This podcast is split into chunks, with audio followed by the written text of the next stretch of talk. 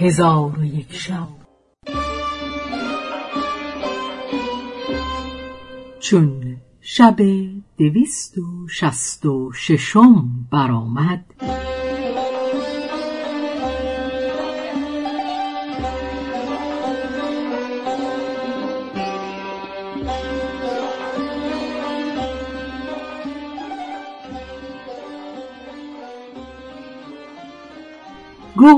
ای ملک جوانبخت. خلیفه به احمد دنف گفت همی خواهم که او را بیاوری و فرمود ده هزار دینار به احمد دادند پس احمد به اسکندریه روان شد. اصلان را کار به دینجا رسید. و اما علاءالدین چون در اسکندریه به دکان بنشست تمامت آنچه به دکان اندر بود به مرور ایام بفروخت. در دکان جز اندک مال و انبانی بر جای نماند. پس علاءالدین انبان گرفته او را برفشاند و گوهری به بزرگی بیزه کبوتر در رشته زرین از انبان بیفتاد و آن گوهر پنج روی داشت و در هر روی او نامها و تلسمها به خطی چون جای پای مور نقش شده بود. علاءالدین هر پنج روی گوهر را دست بمالید. هیچ کس او را جواب نگفت. آنگاه با خود گفت شاید این گوهر نیست از برای بی باشد. پس او را از دکان بیاویخت ناگاه مردی کوتاه بالا از آنجا در میگذشت. چشمش به گوهر بیافتاد پیش آمده در دکه علاءالدین بنشست و به علاءالدین گفت یا سیدی این گوهر فروختنی است یا نه? علاءالدین گفت آنچه مرا به دکان اندر است از برای بیع است. قنسل گفت این گوهر را به هشتاد هزار دینار به من بفروش. علاءالدین گفت خدا برکت دهاد. قنسل گفت آیا به صد هزار دینار می فروشی؟ گفت بفروشم. قیمت به شمار. قنسل گفت من قیمت این را با خود نتوانم آورد که در اسکندریه به دزدان و حرامیان هستند اگر تو با من به کشتی درایی در آنجا قیمت گوهر بدهم و علاوه بر آن تاقه شال کشمیر و پنجاه گز اطلس و حریر و بخچه و قطیفه یمانی تو را دهم. پس علاءالدین برخواسته دکان را پس از آنکه گوهر به قنسل داد در بست و کلید دکان به همسایه سپرده به او گفت اینها در نزد تو امانت است. تا من با این قنسل به کشتی رفته قیمت گوهر بیاورم و اگر آمدن من دیر کشد و احمد دنف سرهنگ میمنه خلیفه که مرا بدین شهر آورده بازاید تو کلیدها بدو بسپار و او را از این ماجرا آگاه کن.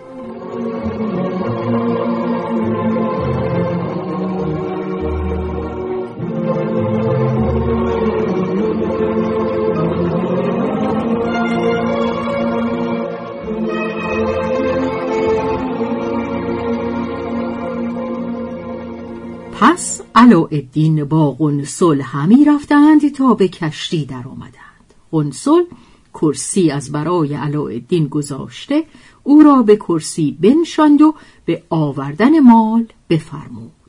پس قیمت گوهر بشمرد و آن متاها که وعده کرده بود بدادش. آنگاه به علاءالدین گفت یا سیدی دل مرا به خوردن لغمه نان و نوشیدن جرعه آب به دست آور. علاءالدین گفت اگر آب باشد بنوشم. قنسل آبی خواست که در او بنگ کرده بودند. علاءالدین آب بنوشیده در حال بیخود افتاد. پس کرسی ها برداشته بادبان برافراشتند و باد به ایشان همی وزید تا به میان دریا برسیدند. آنگاه علاءالدین را به هوش آوردند. چون چشم بگشود گفت من به کجا هستم؟ قنسل گفت تو بسته بند منی. علاءالدین گفت تو را مشغله چیست و این کار از بهر چه کرده ای؟ گفت من قبطان هستم و قصد من این است که تو را به حبیبه خود سوقات ببرم. پس ایشان به گفتگو بودند که کشتی دیگر رسید که چهل تن از بازرگانان در آنجا بودند. قبطان به کشتی ایشان بتاخته مال کشتی را غارت کرده بازرگانان را به اسیری بگرفتند و به شهر جنوه روان شدند. چون به شهر جنوه برسیدند قبطان به در قصر بیامد. ناگاه دخترکی که دهان بند بسته بود به در آمد و با قبطان گفت آیا گوهر و خداوند گوهر را آوردی یا نه؟ قبطان گفت آری هر دو را آورده ام دخترک گفت گوهر به من ده. پس گوهر بگرفت و بازگشت و ملک آن شهر رسیدن قبطان بدانست. به ملاقات او بیرون آمده به او گفت تو را سفر چگونه بود؟ قبطان گفت سفری بود مبارک. در این سفر کشتی بگرفتم که چهل و یک تن مسلمانان در آن کشتی بودند. ملک ایشان را بخواست. چون حاضر آوردند نخست به یکی از ایشان گفت ای مسلمان از کجا هستی؟ گفت از اسکندریه هستم. پس سیاف را به کشتن او بفرمود و سیاف او را بکشت و تا چهلمین تن یک یک را پیش آورده بکشت و علاءالدین در آخر ایستاده بود.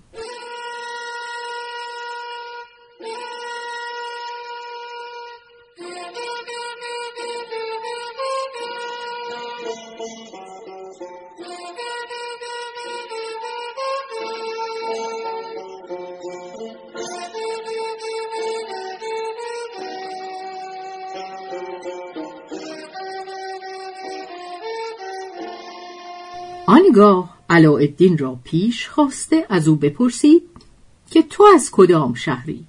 علاءالدین گفت از اسکندریه هستم. پس سیاف را به کشتن او نیز بفرمود. سیاف تیغ بلند کرده خواست او را بکشد ناگاه عجوزی با هیبت برسید ملک به تعظیم او بر پای خواست پس عجوز گفت ای ملک به تو نگفتم هر وقت که قبطان اسیران بیاورد یکی دو تا از برای خدمت دیر نگاه دار؟ ملک گفت ای مادر کاش ساعتی زودتر آمده بودی ولیکن ای مادر یکی از اسیران را هنوز نکشتم او را از برای خدمت دیر بگیر. پس عجوز روی به علاءالدین کرده به او گفت آیا خدمت دیر می کنی؟ یا بگذارم ملک تو را نیز بکشد. علاءالدین گفت که به دیرندر خدمت کنم. آنگاه عجوز علاءالدین را گرفته از دیوان به در برد و به کنیسه اش در آورد و علاءالدین به عجوز گفت چه خدمت بایدم کرد؟ عجوز گفت هر صبح پنج استر برداشته به بیشه رو و هیزمهای خشک بریده به استران بار کن و به مطبخ دیر بیاور. پس از آن فرشها را برچیده رخام و مرمر دیر را پاک کن. پس از آن فرشها را گسترده جاروبش بزن و آنگاه نصف خروار گندم پاک کرده آردش کن. پس از آن خمیرش کرده و از برای دیر نان بپز و وزنه ای عدس نیز گرفته پاکش بکن و او را نیکو بپس. پس از آن چهار حوز دیر را پر از آب کن. آنگاه چمچه برداشته سیصد و شست کاسه را آب کن و نان در آنها خورد کرده و عدس پخته بر او بریز و هر یک کاسه به نزد رهبانان ببر.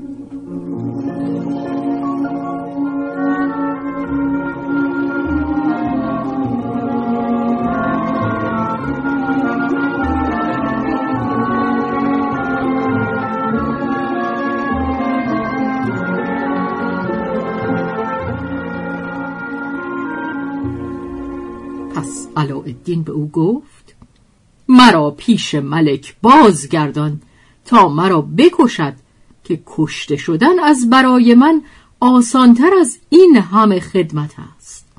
عجوز گفت اگر نه این خدمت ها به جای آوری تو را بگذارم ملک بکشد. پس علاءالدین ملول و محزون بنشست و در کنیسه ده تن نابینا بودند که بر پای خواستن نمی توانستند یکی از ایشان به علاءالدین گفت قصریه بیاور. علاءالدین قصریه بیاورد. پس از آن نابینا بر او پلیدی کرده گفت غایت را دور بیانداز علاءالدین چنان کرد که نابینا گفته بود. نابینا به او گفت آفرین بر تو ای خادم کنیسه دیر. مسیح تو را یاری کند. پس در آن هنگام عجوز درآمد و به علاءالدین گفت چرا خدمت به جا نیاوردی؟ علاءالدین گفت چند دست دارم که این همه خدمت توانم به جا آورد. عجوز گفت ای مجنون من تو را نیاوردم مگر از برای خدمت؟ پس از آن عجوز به او گفت ای فرزند این غذیب را که صلیب بر سر دارد بگیر و در کنار راه بایست و چون والی این شهر بیاید به او بگو که تو را از برای خدمت کنیسه می‌خواهم. او تو را مخالفت نکند. آنگاه گندم به دو سپار که پاک کرده آردش کند و خمیر ساخته بپزد. اگر کس را از برای خدمت کنیسه بخوانی او تو را مخالفت کند او را بزن و باک مدار پس علاءالدین بدانسان کرد که عجوز سپرد تا هفده سال پیوسته خرد و بزرگ را به خدمت کنیسه باز می داشت.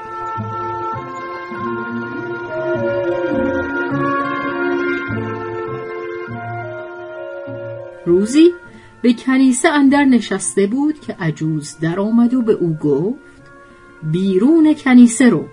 علاءالدین گفت به کجا روم؟ عجوز گفت یک امشب را در میخانه به روزار علاءالدین گفت از بهر چه بایدم بیرون رفت؟ عجوز گفت حسن مریم دختر ملک یوحنا ملک این شهر قصد زیارت کنیسه کرده. در این جایگاه کس نباید بنشیند. پس علاءالدین برخواسته چنان بنمود که به خارج کنیسه می رود ولکن با خود گفت که از کنیسه بیرون نروم تا دختر ملک را تفرج کنم و بدانم که او چون زنان ماست یا بهتر از ایشان پس در جایی که از منظره آنجا به کنیسه نگریستی پنهان شد و به کنیسه نظاره می کرد ناگاه دید که دختر ملک درآمد. او را نظاره کرده دید که چون بدر است که از زیر ابر درآید و دختری با او همراه است. چون قصه به دینجا رسید بامداد شد و شهرزاد لب از داستان فرو بست.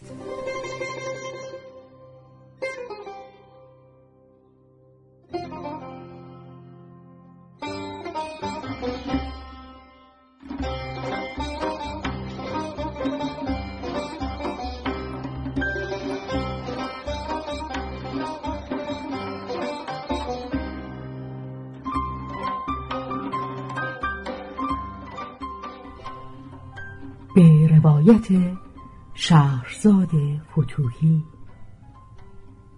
تنظیم از مجتبا میرسمیعی.